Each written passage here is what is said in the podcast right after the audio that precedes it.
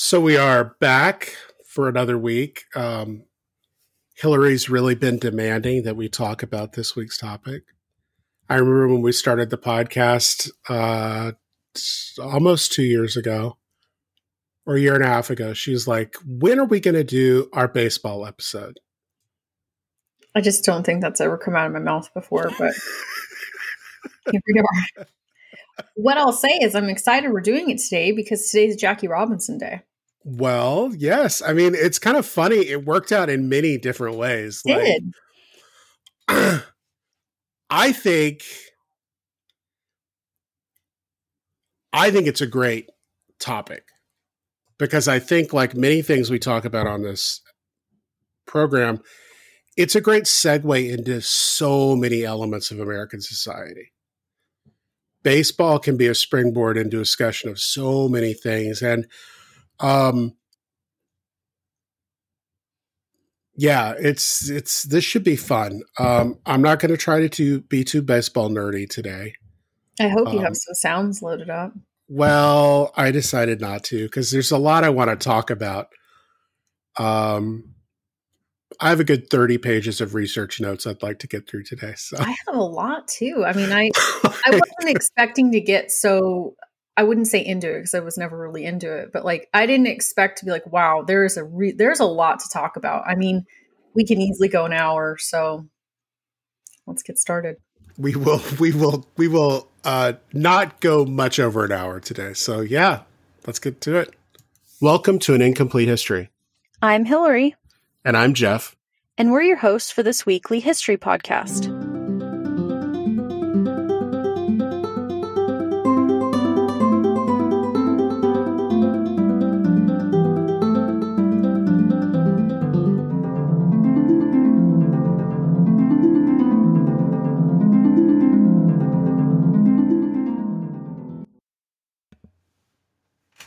So before we get into baseball, Let's get a little weather update. Nice weather today. Nothing, nothing exciting to report. I would say the pollen is out of control. Um, that's it's about time for that. Yeah. No tornadoes. No, none today. Um, it's high 60s, sunny, nice day out. Just pollen well, everywhere, and that's about it. But what about you? Well, it got cold yesterday. it got rainy cold. yesterday too, right? It got rainy as well. It was cold and rainy and kind of yucko, um, which is not typical. I mean, April weather for us should be pretty clear and warm. Uh, it gets should get cool at the night and nights, but just like yeah. And today it's kind of eh. I mean, the sun's coming out, but um, looks like it's going to be pretty hot for you this weekend. Could be time for the beach. Looks like it's going to be about uh, 80. Yeah. Although the water will be like 55 degrees. So. Oh, well, no, I didn't say go in the water. Just like walk around. yeah. Well, that's, I mean, Southern California, if you come to Southern California, the only people in the water who are locals are surfers and people scuba diving. If you want to go swimming in California, bring a wet. you wet fly to Hawaii. No, bring a wetsuit because it's not pleasant. And the water's nasty. I'm sorry. I just yeah. Or you fly to Hawaii. Definitely fly to Hawaii.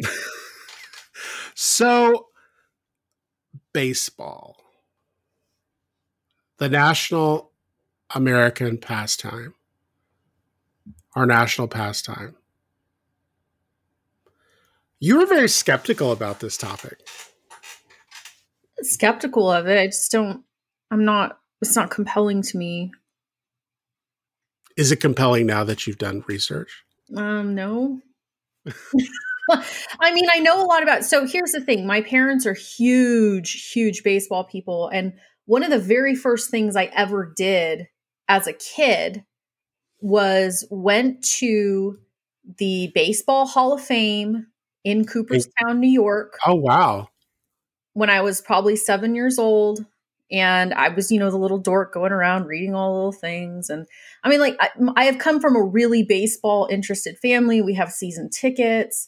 Um, I follow it sort of just so I can talk sometimes with my dad. Like the Padres threw no hitter the other night. Like I follow it, I pay attention to it. I just don't really care. about it. Um, and I guess that could be a good place to start is like, well, Cooperstown is all just a big myth because the whole idea that like one person invented baseball is just patently false and that it comes out of just one place is also false, right? So the idea that Abner Doubleday developed baseball in the 18 what was it, 1830s they say that's not it's true. hokum it's hokum. it's it's it's not true we fell into a tourist trap apparently when we went to cooperstown back in well, 1995 or something but the united states is a young nation and we like to create myths about the origins of things that we hold dear and, and i think that by making doubleday an american having created this sport it it makes it simply an american pastime and it's just not it's it's intimately connected with European games, children's games, mostly. bat and ball games. Yeah, that children played. Yeah, so I like that aspect of it where we we circle back to this a lot in this podcast where we talk about myth and the you know kind of our national obsession with creating history creating myths like this nationalistic um, approach to try to make things dear to us. And baseball is a really, really good example of one of those things where we like to talk about it as being uniquely American. But you're right, it's just, it's not. It, it develops over time. Um, what I would say though is like Americans are the ones who create baseball as we see it today and the rules and the parameters for it, et cetera, that we see today. Um, that does come out of the United States in the 19th century. Oh, yeah. I mean, it's it, it, when you go to a ballpark today, or when you turn on ESPN or wherever you're watching baseball. The game you see today is very much a product of the United States, and and I would argue it is only the United States could have created. It was like the perfect point to like put these various pieces together. Um, and end up with this thing, modern baseball, as we play it. But baseball itself, its origins. So it's like, so you've got the Cooperstown myth, but then you've got kind of the reality. And uh, there hasn't actually been a huge amount of research on baseball until the relatively recent past because people were just kind of accepted the myth and they were like, well, that's obviously how it happened. And people started chipping away at that. So there's this game in England called Rounders. And if you read the rule for rules for rounders, they certainly sound a lot like baseball. And we know rounders is played in Tudor England. It's a children's game, though. That's what I think. Except in Ireland. Okay. In Ireland, it is a men's game. It's it's a game for adult men to play, which is very interesting. But it's in England. It's it's very it was very much a children's game, and it's you had four bases, and you would hit a ball that was thrown to you, and you ran around the bases. It, very similar to baseball, but it's also very similar to games from other parts of Northern Europe. I mean, there there's this Norse game that gets played that sounds a lot like baseball as well.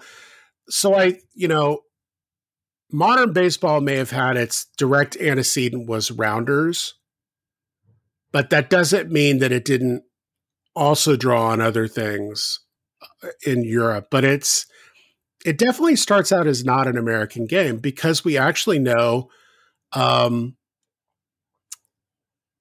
we have English colonists in the colonies playing baseball.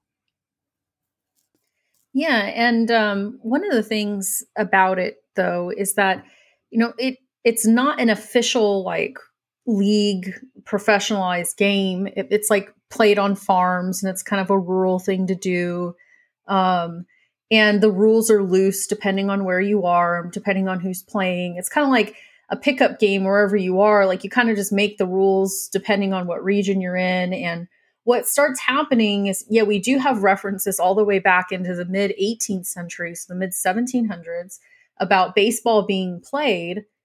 Um and it's it's a well known like if, if someone says baseball like they know what they're talking about. I mean i think that mm-hmm. in some jane austen novels right there's talk it gets referenced. Yeah. people understand the reference. Um and so but it depends where you are. And, what ends up happening by the mid 19th century is that you have two versions of baseball that are kind of accepted and played. You have a New York version of baseball, which takes hold as being the most popular form. And then you have the Massachusetts version, which is a little more rowdy and, in my opinion, a little more fun.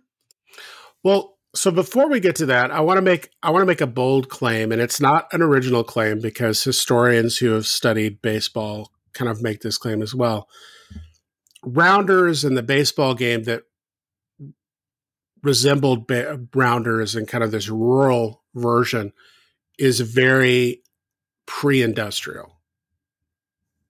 It rejects virtually everything that the later versions are going to embrace. Um, clear set of rules, um, uh, a precise ordering and structuring of kind of what the field should look like and how the game's played, um, a hierarchy within the team, all of these things, and, and eventually commercialization of the game. I mean, it's baseball is fundamentally transformed by industrialization, by by capitalism and industrialization, and by and gambling and by gambling. I mean, this is so here's the great thing. I was I read an article about Pete Rose. Pete Rose is like Pete Rose is the shoeless Joe Jackson of my generation.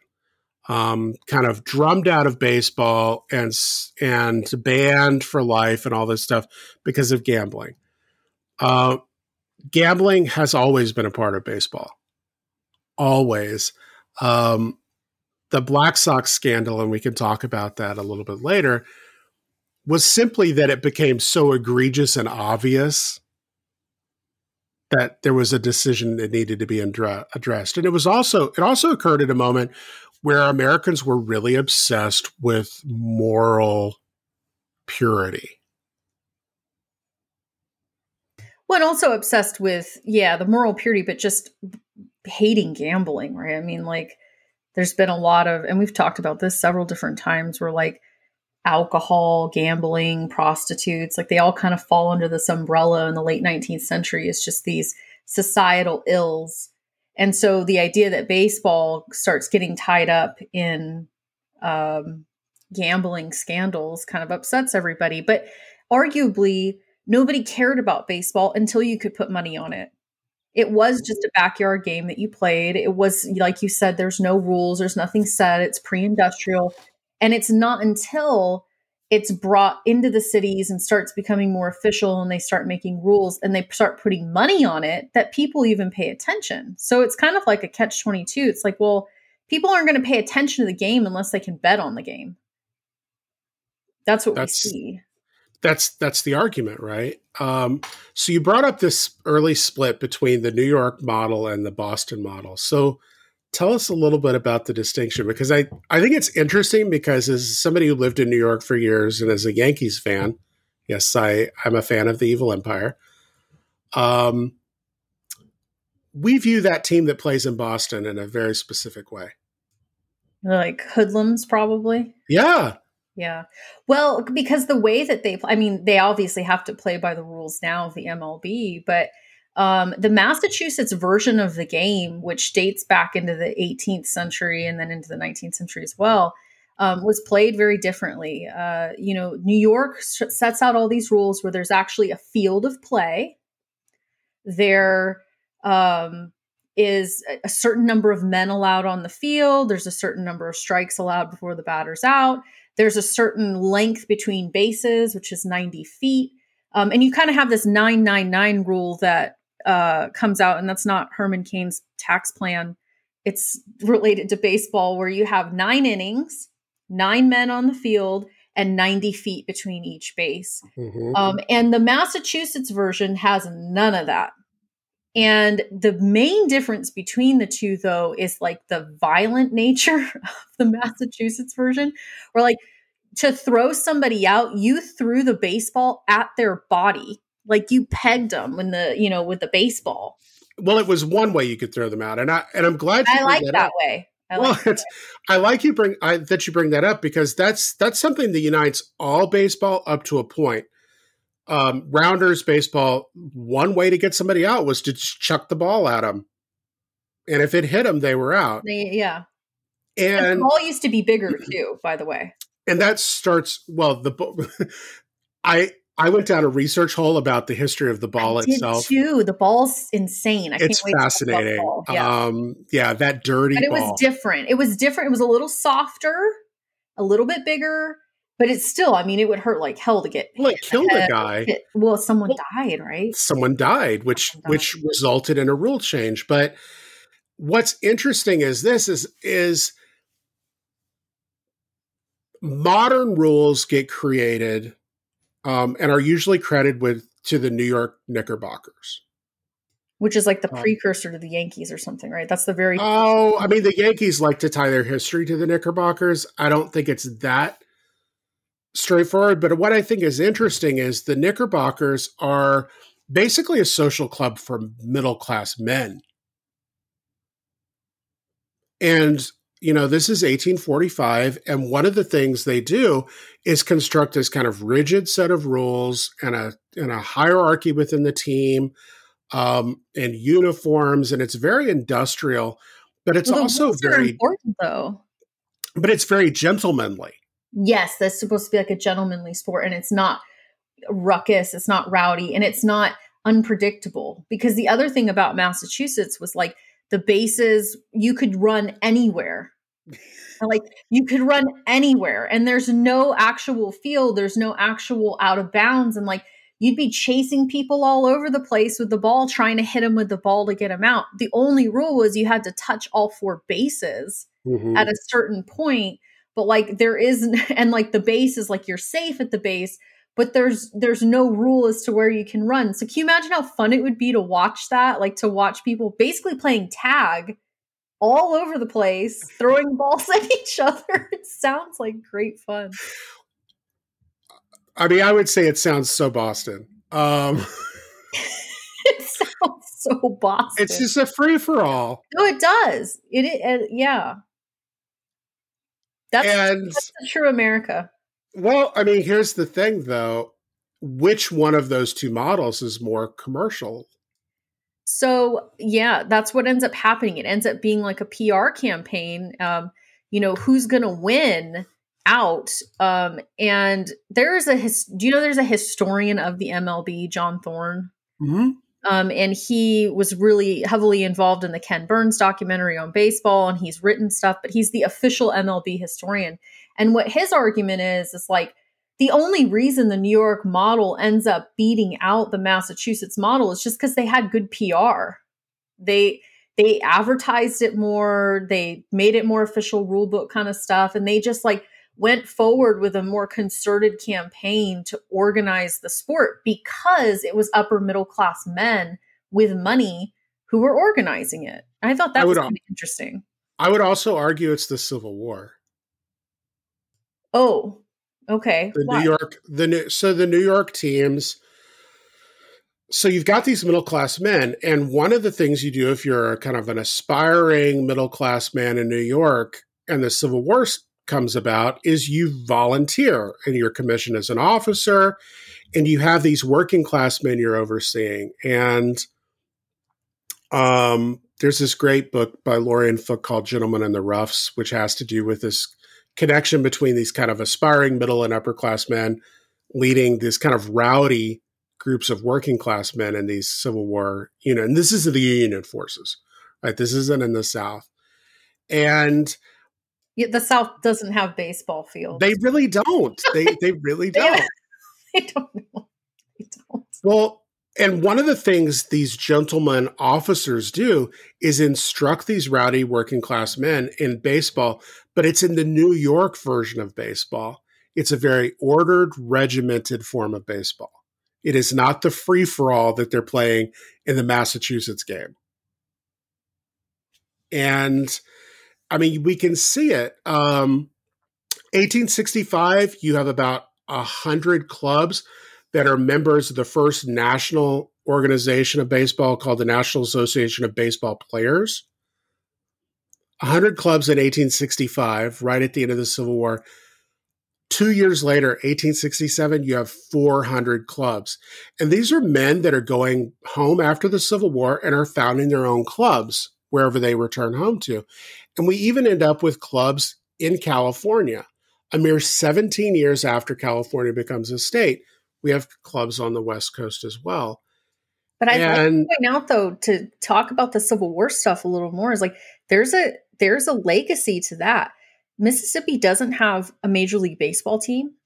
Alabama does not have a major league baseball team. Like a lot of these states For years there was only one in the deep south. What was it? Was it the Atlanta. Braves? Atlanta. Atlanta. And they're I mean really in the deep deep south. I mean like Houston has a team, yes, but like where we're talking about like cotton belt kind of like Mississippi, Alabama, like there's nothing. There are no professional sports teams in these states. And that's why I think college football and college baseball is so big because there isn't a professional sports team to follow. And I think that that's directly related to the Civil War. I think so. Well, there's a huge cultural split. And eh, eh, and here's the thing is that Baseball's not the Confederate pastime. No, it's not. It, it's Yankees. I mean, it's what Yankees do. Uh, but this NABBP, the National Association of Baseball Players, they actually sanction professional play. And the very first team that is still in existence today is created the Cincinnati Red Stockings. Red stockings. Isn't that so cute? the Red Stockings. Yes. Cute. Um, and at that point, by 1869, the game really does look very similar to what we're eventually going to get, but there are some notable differences. There's differences with the ball. There's also differences with gloves. Gloves don't aren't on the field yet. They don't have gloves. They don't have gloves. At, that is also so exciting. It's just so primitive. I mean, they're just out there Well, barehanded, picking up Well- this dirty, nasty ball. well, the person I feel most sorry for with the no gloves is the catcher. Oh, heck yeah. Well, and at this time, the pitcher was the most important person on the team because you didn't really have a need for like the what they end up calling the sluggers that come about like during the era of Babe Ruth in the 1920s because hitting wasn't as important. It well, was this was pitching. these were low scoring games, Mm, it depends because they used to play to 21. right? That was the original point But of they were very slow 21. games. They were slow, yeah. very slow. It wasn't home run after home run kind of a thing. Well, and a lot of this had to do with the ball. So the ball, like, so excited about the ball. oh my god, the ball, um, so nasty. It's it's absolutely disgusting. So they used to only use one ball per game. And I learned that it's because baseballs are super expensive. Sixty-five dollars was the equivalent. Back in the 92. I found a statistic that said 90, $92 by the Wow. 19 teens. Right Wow. before they changed the rule, it was they were $3 a piece. And they used to have people who were kind of like umpires or like officials of the game who would go find the ball wherever it was and go pick it up. And sometimes it was near spectators. So the ball would be covered in tobacco juice, dirt, sweat, Grass. grass. It was disgusting. Well, that's the thing is like so. One of the things you did um, that pitchers did is they spitballs were called spitballs because you literally spat on them. Because it so was like imagine- a pitch, right? Right. So imagine you're playing nine innings, and every time that ball before it's pitched, the pitcher's spitting on it. Um, you know, the catcher might give a little bit of his spittle to it as well. It's like, and then it's picking up mud and grass and dirt and all this you stuff. wonder why everybody was dying so young of diarrhea in the 19th century. I mean, the nastiness of it is like, can you, if one person was sick, can you imagine? Everybody would end up with cholera or something. You Well, know, that But but then but then it also made the ball hard to see, yeah, so the brown, the ball would end up brown, and yeah, it was difficult to see. which see. is super difficult to see. Mhm. And then somebody gets killed. Yeah, because he couldn't see it coming. This poor guy gets hit in the head. I thought I had his name. Now I can't find it. Because I was like, this poor guy, I hope he's in Cooperstown. this poor guy gets hit in the head and dies because he couldn't see the ball. And at that point, they're like, yeah, you know, we should probably change this rule. Um, so the rule becomes that the umpire now can replace the ball when he deems it necessary. and the ball changes as well, right? The ball starts off pretty uh, soft and it kind of evolves over time. But we have by the late 1870s, by 1878, we have a ball that Spalding is running ads for its ball. And it's kind of very similar to the modern ball. But it's still very expensive for quite some time. Um, but again, this is supposed to be kind of an elite sport for kind of middle class men, even if they're professional athletes. So it being a little expensive isn't really seen as much of a problem. So well, the guy who got hit and died was Raymond Johnson Chapman, who was Poor hit guy. in the head by a pitch thrown by Yankees pitcher Carl's Carlos Mays, and he died 12 hours later.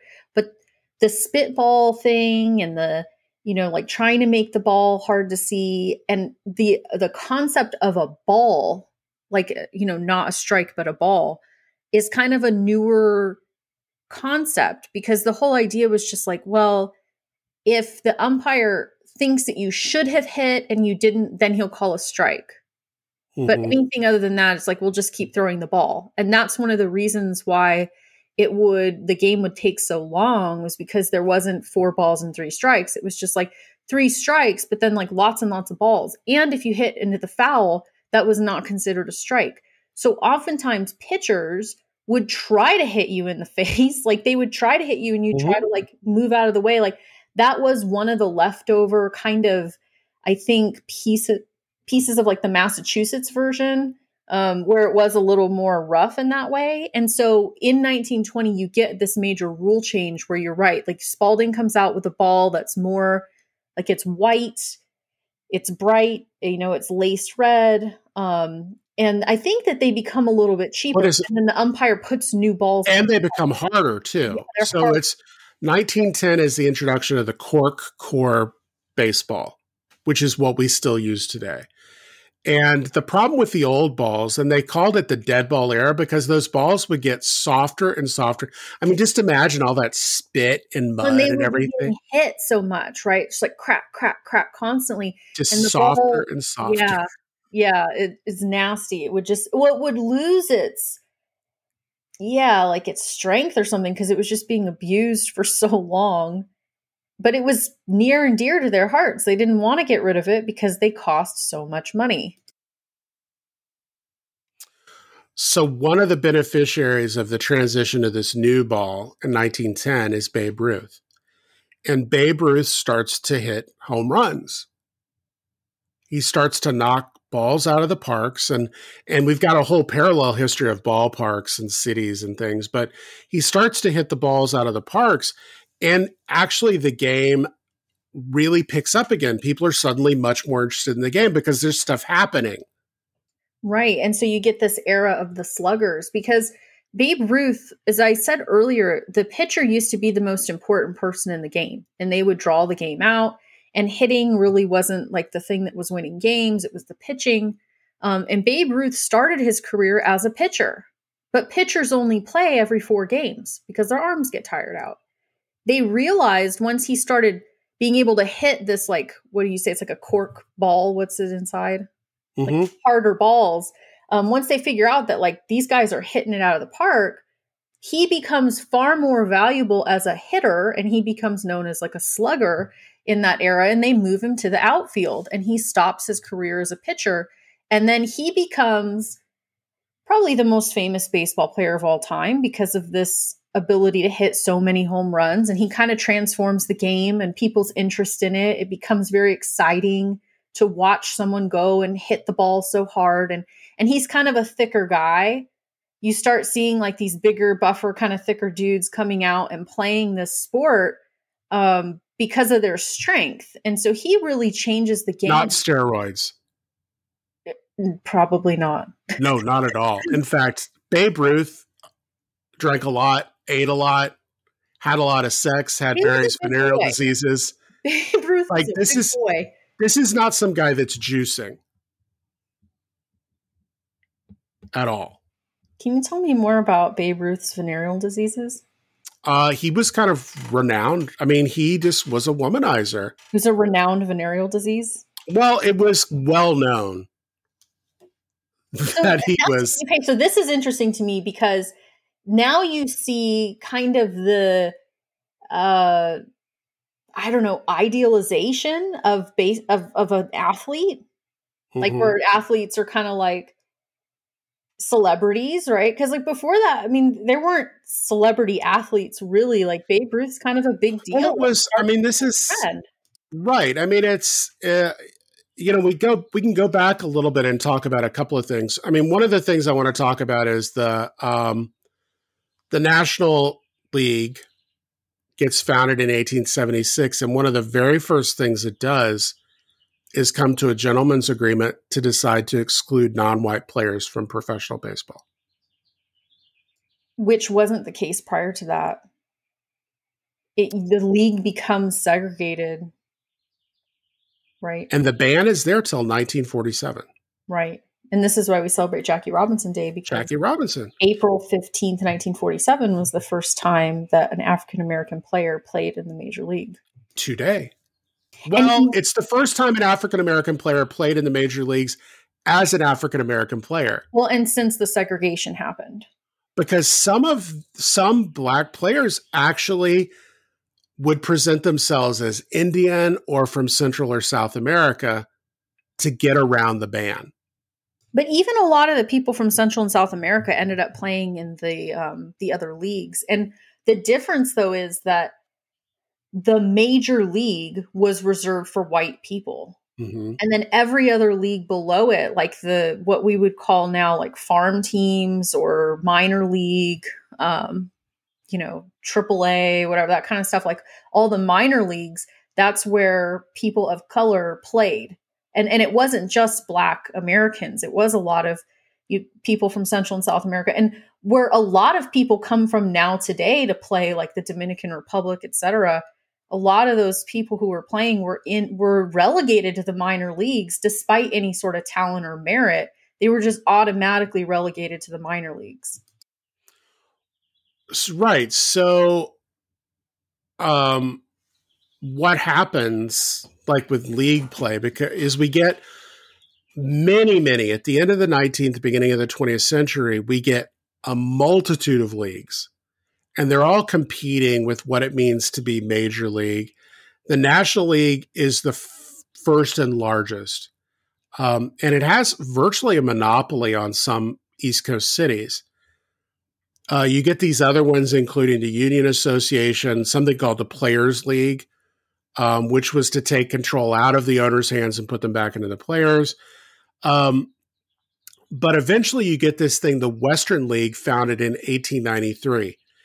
And the leader, Ban, Johnson, really criticizes the National League. And he promises that this new league, this new Western League, is actually going to have the best players and provide the best fields and the best entertainment for people.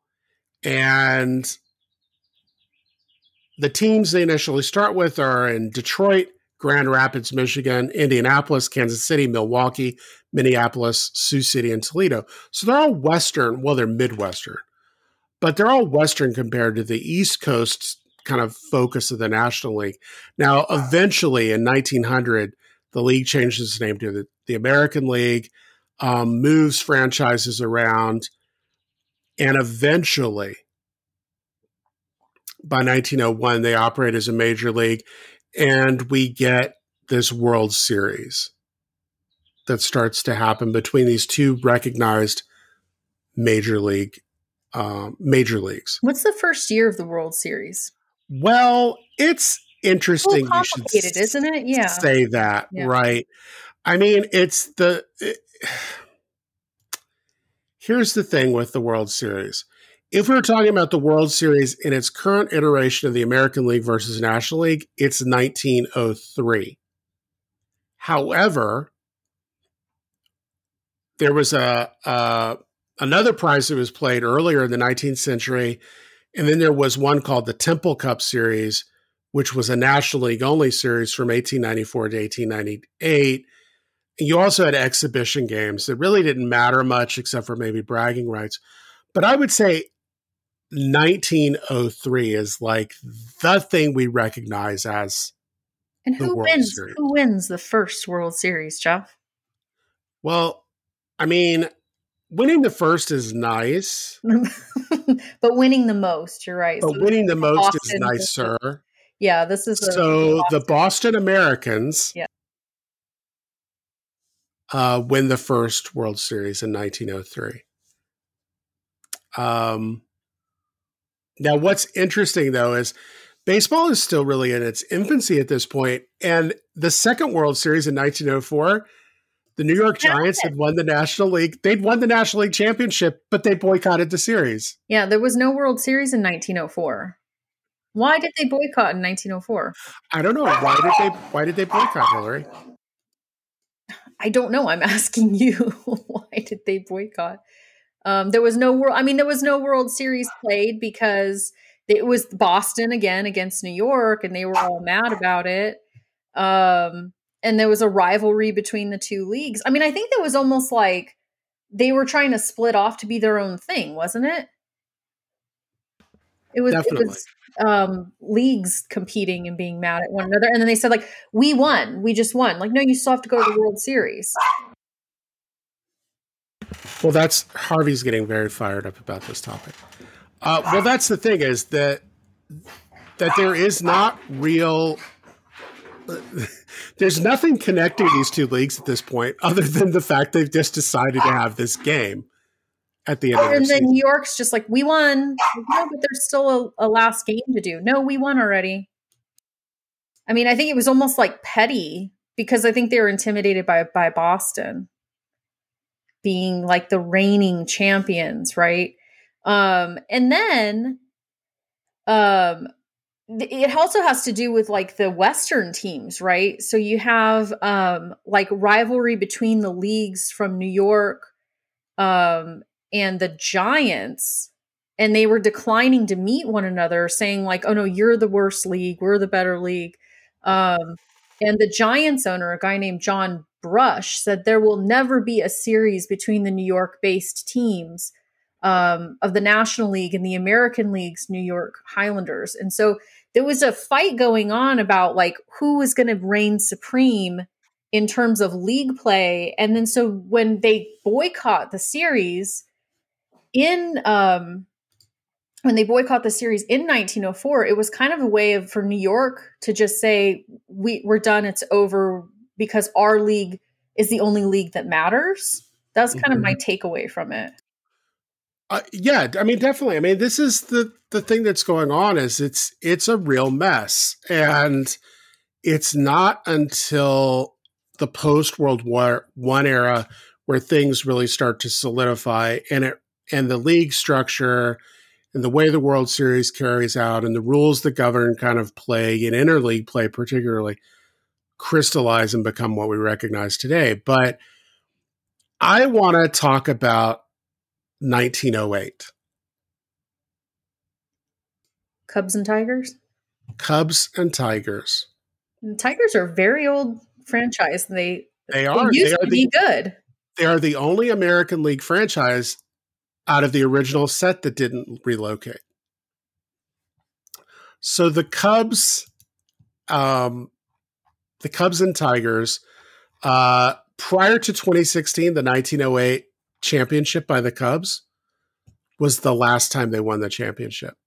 So it was 104 years between championships for the, or 108 years for a championship. No, 2016. Yeah, 108 years between championships. So what's really interesting here is September 23rd, 1908, um, the New York Giants and the Chicago Cubs meet to play for the National League Championship Series. So whomever wins this is going to go uh, to the World Series and play the Detroit Tigers. Um, it had been practice that if it was obvious a player could score, at the end of the game, you could just kind of call the game. Oh yeah, this is a fantastic incident. So, uh, so this is at the old Polo Grounds. This was the New York Giants home field, and this poor guy, um,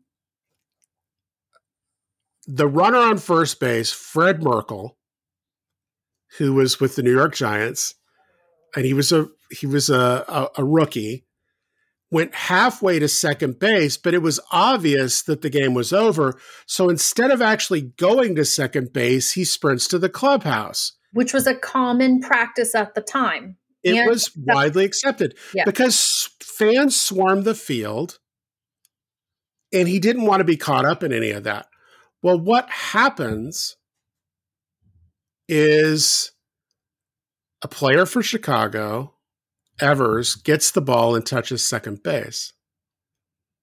There were already two outs, and this was a force out at second base, ending the inning of the game. And there was like this, like, wait, you can't do that. You weren't supposed to do that. So the game becomes called Merkle's Boner. I absolutely love that it's called Merkle's Boner. And so it's a tie. It's ruled a tie. And they say that they'll play it again at the end if necessary. If necessary. If necessary. If yeah. the two teams this was before the national so this was technically before the National League Championship series. This was earlier in the season. But what comes down to is at the end they are tied for first place. So they have to replay this game. Yeah, and the team that had originally won the game ends up losing. Um, and the Chicago Cubs win, and they go on to the World Series. All because of beat the Tigers. Um, and they won their second consecutive World Series, but then they do not win another one for 108 years. Isn't that wild? And I don't, I mean, I don't think they deserve to win that one, to be honest. I thought that that whole thing was just egregious. And because the same umpire had ruled differently in a game with the same incident the year prior. Mm-hmm. And then he all of a sudden changes his mind this time. And I get it. Like, there has to be a rule and all that kind of stuff, but it's like be consistent on your calls. And he well, was inconsistent. Is, well, I mean, this period, I think, before shortly before World War One is when we get a lot of scandals that start to rock baseball. So you get the Merkle incident, um, but then you get the Black Sox scandal and this involves the Chicago White Sox. This is the most widely known incident of throwing games and betting for money. Uh, the problem is, we know now that most baseball players were betting on their games. Yeah, well, and they would throw games all the time because they were making a lot of money. They people so even though it's professional sports and they were being paid to play, you would have people approach, like, is it like bookies, I guess, approach and mm-hmm. say, if you throw the game, I will pay you twice as much as you make the entire season or more. And this dates way back into the 19th century. And then by the time this Black Sox scandal comes around in 1919, the MLB was far more professionalized and mm-hmm. not willing to stand for this at this point anymore. And it becomes a huge gambling um, scandal. Yeah. So the Chicago White Sox, the 29 or the 1919 series or the 1919 season were far and away the best team.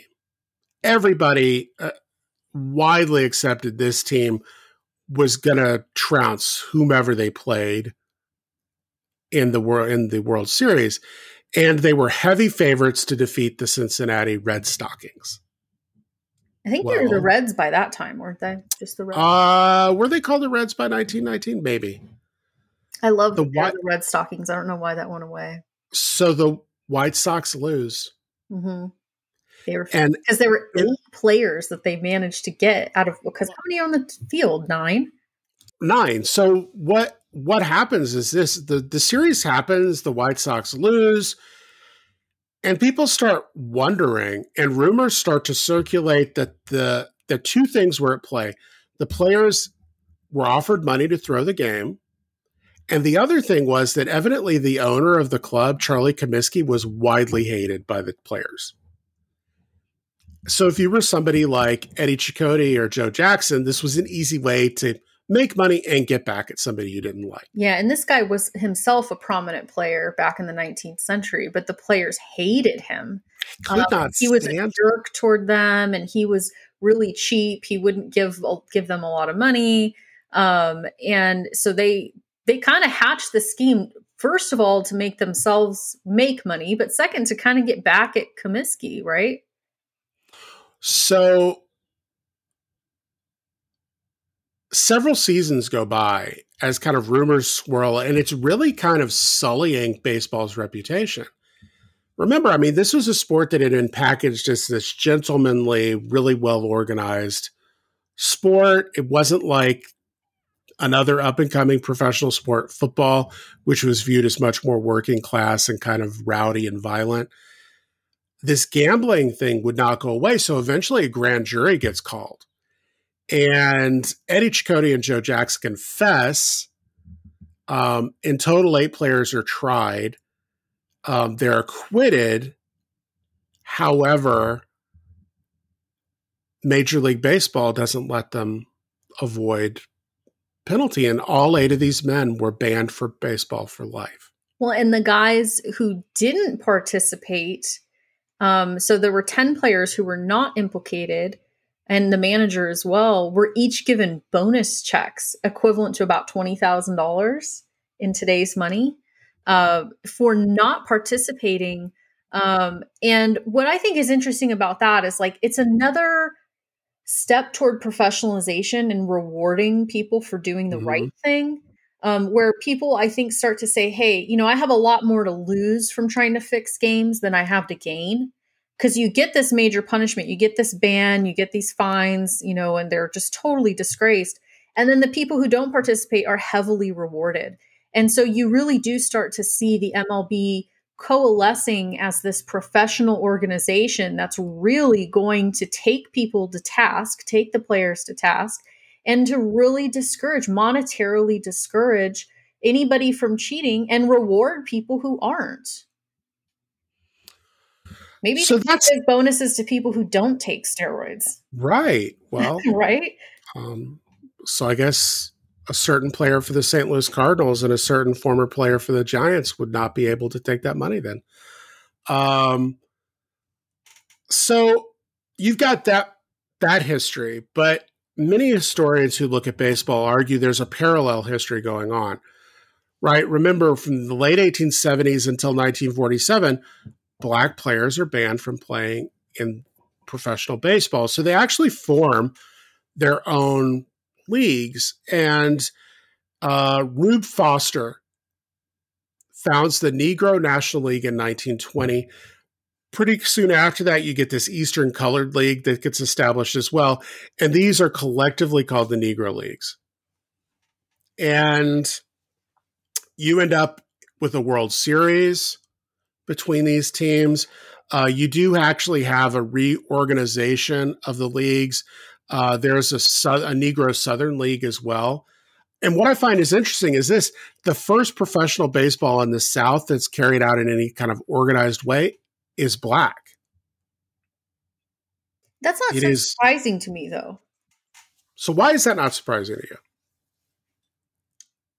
Well, I mean, if you think demographically, first of all, most mm-hmm. people demographically are living most black americans are living in the south still at this time right um, number two it is seen as a very yankee thing to be doing and i think that a lot of white middle and upper class southern men are just like i'm not going to do that yankee shit i'm going to sip my sweet tea on my porch and i don't know what right. they do um, but like it's not seen it's not seen as something that's a part of their culture whereas for black americans i think that they would rather identify with something like that um, and you know like participating in a sport like that uh, rather than like white middle and upper class former confederates um, who don't have any interest in complying with or participating in that sort of thing at that moment. I mean, that's not to say that doesn't change because there are a lot of people who are interested in baseball in the South now. But at that time, I could see where it would be predominantly Black Americans. Again, number one, because of the demographics, but number two, just the outright rejection of white men of the South of adopting anything Yankee. So, why does Major League Baseball, white Major League Baseball, desegregate in 1947? I think it has a lot to do with World War II. I think it has everything right. to do with World War II. Yeah. World War II devastates devastates Major League Baseball because many of these men actually go off and serve in the military. Yeah. And, and they die. try to and there's this so there's this great Madonna movie, Major League. It's a great Madonna movie. And it's a league of their own.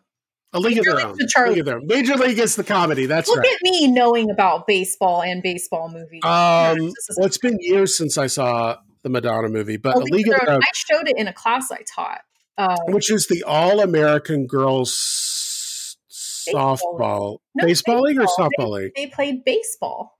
Okay.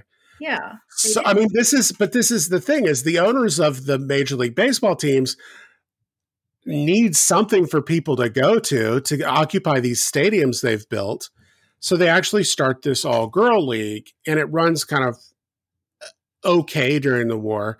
But the minute the men can come back from the war, they like axe the they the get women's pushed league. out, just like in all of the different aspects of the workforce, which we've talked about. But they need something to reattract Americans back to ballparks. But of course, and, I have to point out though that the women's league, although there were a lot of very talented players, like they did a lot to overly sexualize these women in their uniforms. They had made them play in skirts, and it was very much not. They were not being respected for their athleticism. It was more like baseball burlesque of some sort. Even though they may not have wanted it to be that for themselves, a lot of men who came and a lot of spectators who came were like ogling these women and were being very disrespectful toward them and not respecting them again as athletes, um, but more as like sex objects. And so I think that that's like a really awful perspective. I mean, that's an awful part of it, in addition to them being pushed out after the men return. But when men return, a lot of them don't. And so it completely it decimates the league.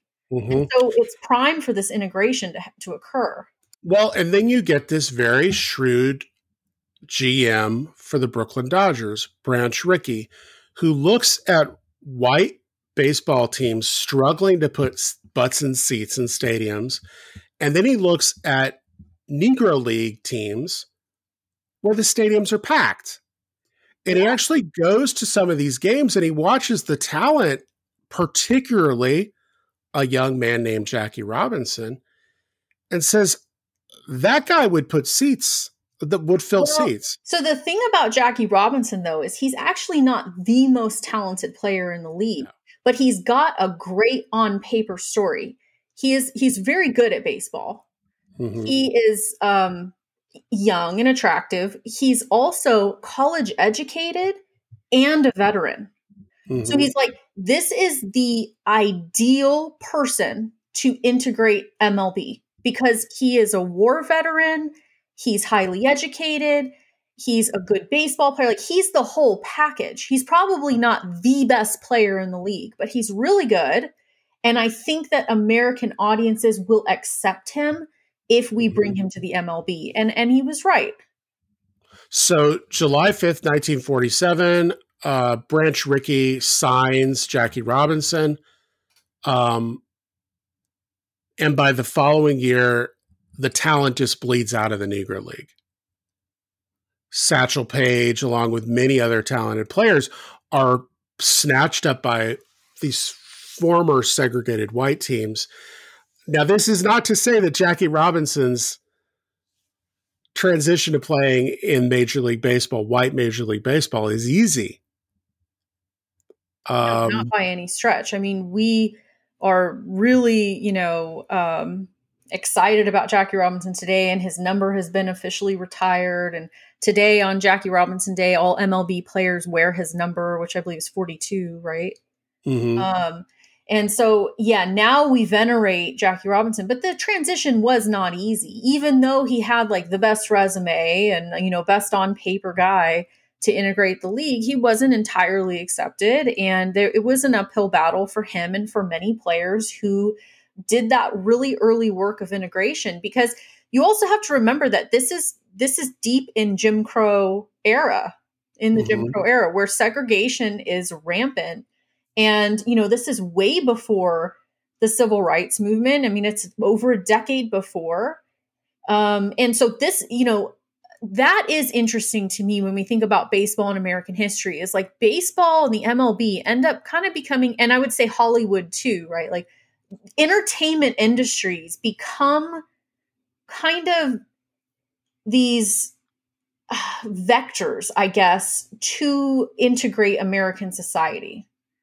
I, I think there's a lot to be said about that. That's a great segue because the last thing I want to talk about is we're approaching 55 minutes into the episode is how baseball gets used even from its earliest years to Americanize populations we decide need to be Americanized. Right. It's so true. I mean, the, so, the, historian for the MLB, that's what he says was his ticket to being an American. He's a German immigrant. Mm-hmm. Um, he was, um, you know, he started learning about baseball very young, and he said that the way that he learned about ba- about baseball, um, or, or how he learned how to speak English, excuse me, was reading baseball cards. So, one of the elements of my research has to do with baseball teams in the American West. Yes. And how they're used to Americanize German immigrants mm-hmm. as well as Indians. Yes because it does it is an american pastime by that point right? It is and it's seen as it is seen as a, mo- a microcosm of american society. It's very structured and there are rules and there's a hierarchy but at the end of the day it's very democratic. Because you need all nine players on the field doing their job for the game for it to function properly. But this gets exported overseas as well and two places, well, three places, well, four, five. This is the thing. You can trace wherever the United States has a strong imperial presence or where a country was very cognizant and wanted to replicate American culture by where baseball is popular.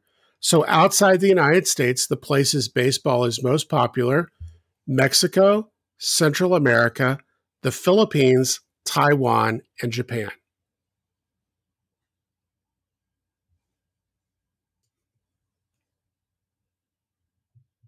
And this has to do with the legacy of American empire, or in Japan's case, Japan's very conscious decision to adopt what they viewed as forward thinking modern American forms.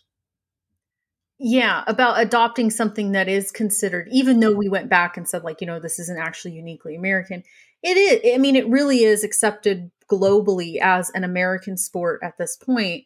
And it is a means to kind of adopt American values. And we talk about that all the time right now. You know, all the time we say it's like, oh, it's American as apple pie, it's American as baseball, right? Like we have all these different ideas. And I think that globally, that is very much an idea. And, it, and it's kind of this legacy of American imperialism, too, when you think about um, the Philippines, um, you think about um, Cuba and Puerto Rico. Yeah, Puerto Rico, and we have so many players who come from these regions. Um, and then also we have a lot of players who come, like you said, from Japan, um, and that has everything to do with American occupation post World War II era. Hmm. Yeah, I mean it's so it's. It, I'm not joking when I say baseball is a great entree into understanding the United States from the middle of the 19th century through the 1950s if you want to understand the United States from about 1850 to 1950, baseball is a great way for you to get into understanding that because it encapsulates so much. It encapsulates issues of racial identity, it encapsulates issues of gender, it encapsulates class issue, yeah. industrialization, commercialization, Americanization, uh, Americanization, yeah. moral purity. Yeah. It's all there. If they would let me, I would teach a U.S. history class, and it would actually be baseball. Well, there's a lot of courses that are taught now about like history of sport in the United mm-hmm. States, and I think that a lot of the focus is on um, baseball because I taught a writing course about American sport and like culture, and it's funny, like I'm the one teaching this class, and I'm like, I don't, this isn't my deal, but like that's where I learned a lot about this stuff. But um, there's a lot of room to talk about it in a way. So to me, the best way to get students engaged that I've found is if you put anything about war or sex in the course offering, but sport. Those classes fill up really quickly because people do have a really strong connection to sport, sporting events, and it really is a looking glass into American society. I would agree with that. Even though this isn't like my favorite topic ever, like it does really cover all the bases. Haha. I see what you did it there. covers the bases of of a lot of American history. You're absolutely right. And so there's a lot to say post World War II about baseball and about, you know, drug use, et cetera. I mean, there's a whole bunch of stuff we could say. But from the historical aspect of it, I think that, like you said, the 1850 to 1950 era really does encapsulate Americana. It, I think it does in a way that professional football does not. That's correct. That's correct. And I think one of those is there is an inherent democratic element of baseball.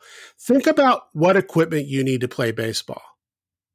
Well, early on there was none.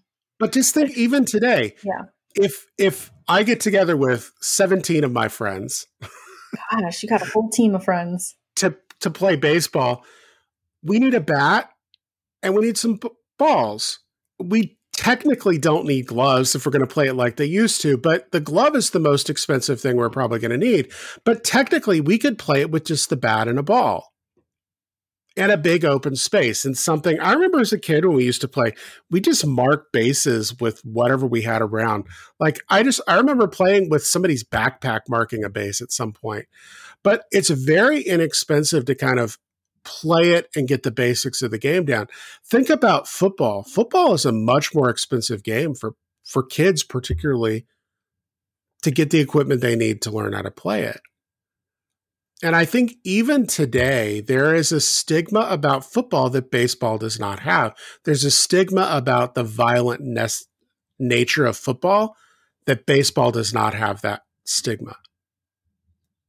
That's true. Yeah, it is still considered a pretty gentlemanly sport, I think, except when I, they clear the stands, I guess, to beat on each other, which I always enjoy. When they clear well, that usually happens in a place that loved that, right? Right. Boston. the Boston. Boston. Boston's as a, as a Yankees fan, I'm going to pick on Boston quite mm-hmm. a bit. Mm-hmm. Um, but yeah, this is I, this has been fantastic. I love this stuff. Like this is there is some really good recent work on baseball if you want to read more. Uh, however, if you really have never watched it and you're interested in baseball and kind of want a master class in baseball, the long history of it, Ken Burns' epic. The baseball mini- documentary on PBS. Well, and he actually has an, a relatively recent addition to it called The 10th Inning, where he goes back to it and adds this extra episode on. But it really is, it is a better documentary, in my opinion, than the Civil War. That's I have a beef cool. with Ken Burns' Civil War. Yeah, I love the music. Well, he leaves black people out of it. He does. And then there's the man who's like obsessed. was it Shelby Foote, who's like a uh-huh. Confederate, uh-huh. and he just is on there like waxing about the good old days of the Confederacy. I mean, to me, it's a historic piece in that it was made now close to 30 years ago, right? No, I think it's early. It's longer than that, it's, right? It was a product of its time. It was in the late 80s, I thought. It's de- I thought it was in the early 90s. Either way, it's a product of its time, and like, yes, it's it's very very flawed. But the well, Shelby Foote's hilarious in like, that with his Shelby southern accent. Foot, oh my god! You almost expect him to dress like a Kentucky colonel sitting out on the the porch drinking a mint julep, he's really talking close. about it. He's really close to it. Um, but what I'd like to point out really quick before we finish is that um, the MLB has been canceled by the GOP. So America's pastime, favorite pastime, the thing that's the most American thing about America, baseball, has been now canceled. Oh, because they're the they've right. taken because they've removed the All Star game because they removed the All Star game, and they're like, well, it shouldn't be politicized. But here's the thing: the MLB has always kind of taken, uh, you know, a stance in political uh, arenas, and they've been a little more progressive than most industries. Again, to integrate baseball in 1947, well before integration takes place in 20 years, almost years. 20 years the MLB has always taken a more progressive stance, even though there's there's huge problems, right? I mean, it's not like they're perfect, but like this isn't the first time that the MLB has taken a progressive stance in American politics. Um, but now the Republican Party has canceled the MLB for moving the All Star game from Atlanta to Colorado, which is which sucks for us because we hope we were hoping they'd move it to Petco. Really? There was a rumor early on they were going to move it to Petco. San Diego has a beautiful ballpark. It does, yeah. Park, absolutely gorgeous, and it doesn't snow at Petco Park. Makes it a little more fun. I mean, it won't snow at Coors Field in the middle of July either. but not. my goodness. But like there it would be fun to play at Coors Field because more home runs get hit because of the altitude situation. Watching mm-hmm. Rocky games is really fun. They're just like knocking them out of the park one after the other. So, well, so maybe for games at Coors Field, they need to go back to the old ball, the old dead balls. Oh my gosh, wouldn't that be fun if they did that? Like just for funsies, like, hey, let's play Massachusetts rules. Let's go back to the spitball. Let's see how this goes. I would watch. You end up with some team with half their players injured after it. So. Well, um, thank you for joining us today. We're taking next week off. We're taking a little pause. Hillary and I are getting kind of our schedule for the foreseeable future ironed out, figuring out what we're going to be doing. Um, we have not forgotten our constitutional amendment series. We've also not forget, forgotten the Korean War episode that we've promised, but there's a bunch of other things. Uh, like we've said the, before, please uh, subscribe if you haven't subscribed. Uh, I know some people have emailed me. They're having trouble finding our older episodes on Apple Podcast. You can always go to our website, unincompletehistory.com, and you can find all of our podcasts there, even our older ones. Um, send us requests for special episodes. We're always open to those. We also are going to be internationalizing our podcast a lot more after our little break here. Uh, expect to see more world history topics, less of a, a, focus on the U.S. Although we will still, as as an American historians, will always come back to the U.S. somehow. We have to. Yeah. We have to. We, have to will, we are going to expand our topics just a little bit here and there, and um, please, yes, like, subscribe, leave comments, interact with the podcast, and let us know what you like or don't like. And we are more than happy to tailor it to your liking. That's why we that's why we do it. Yeah. All right. Well, I'm Jeff. And I'm Hillary. Until next time.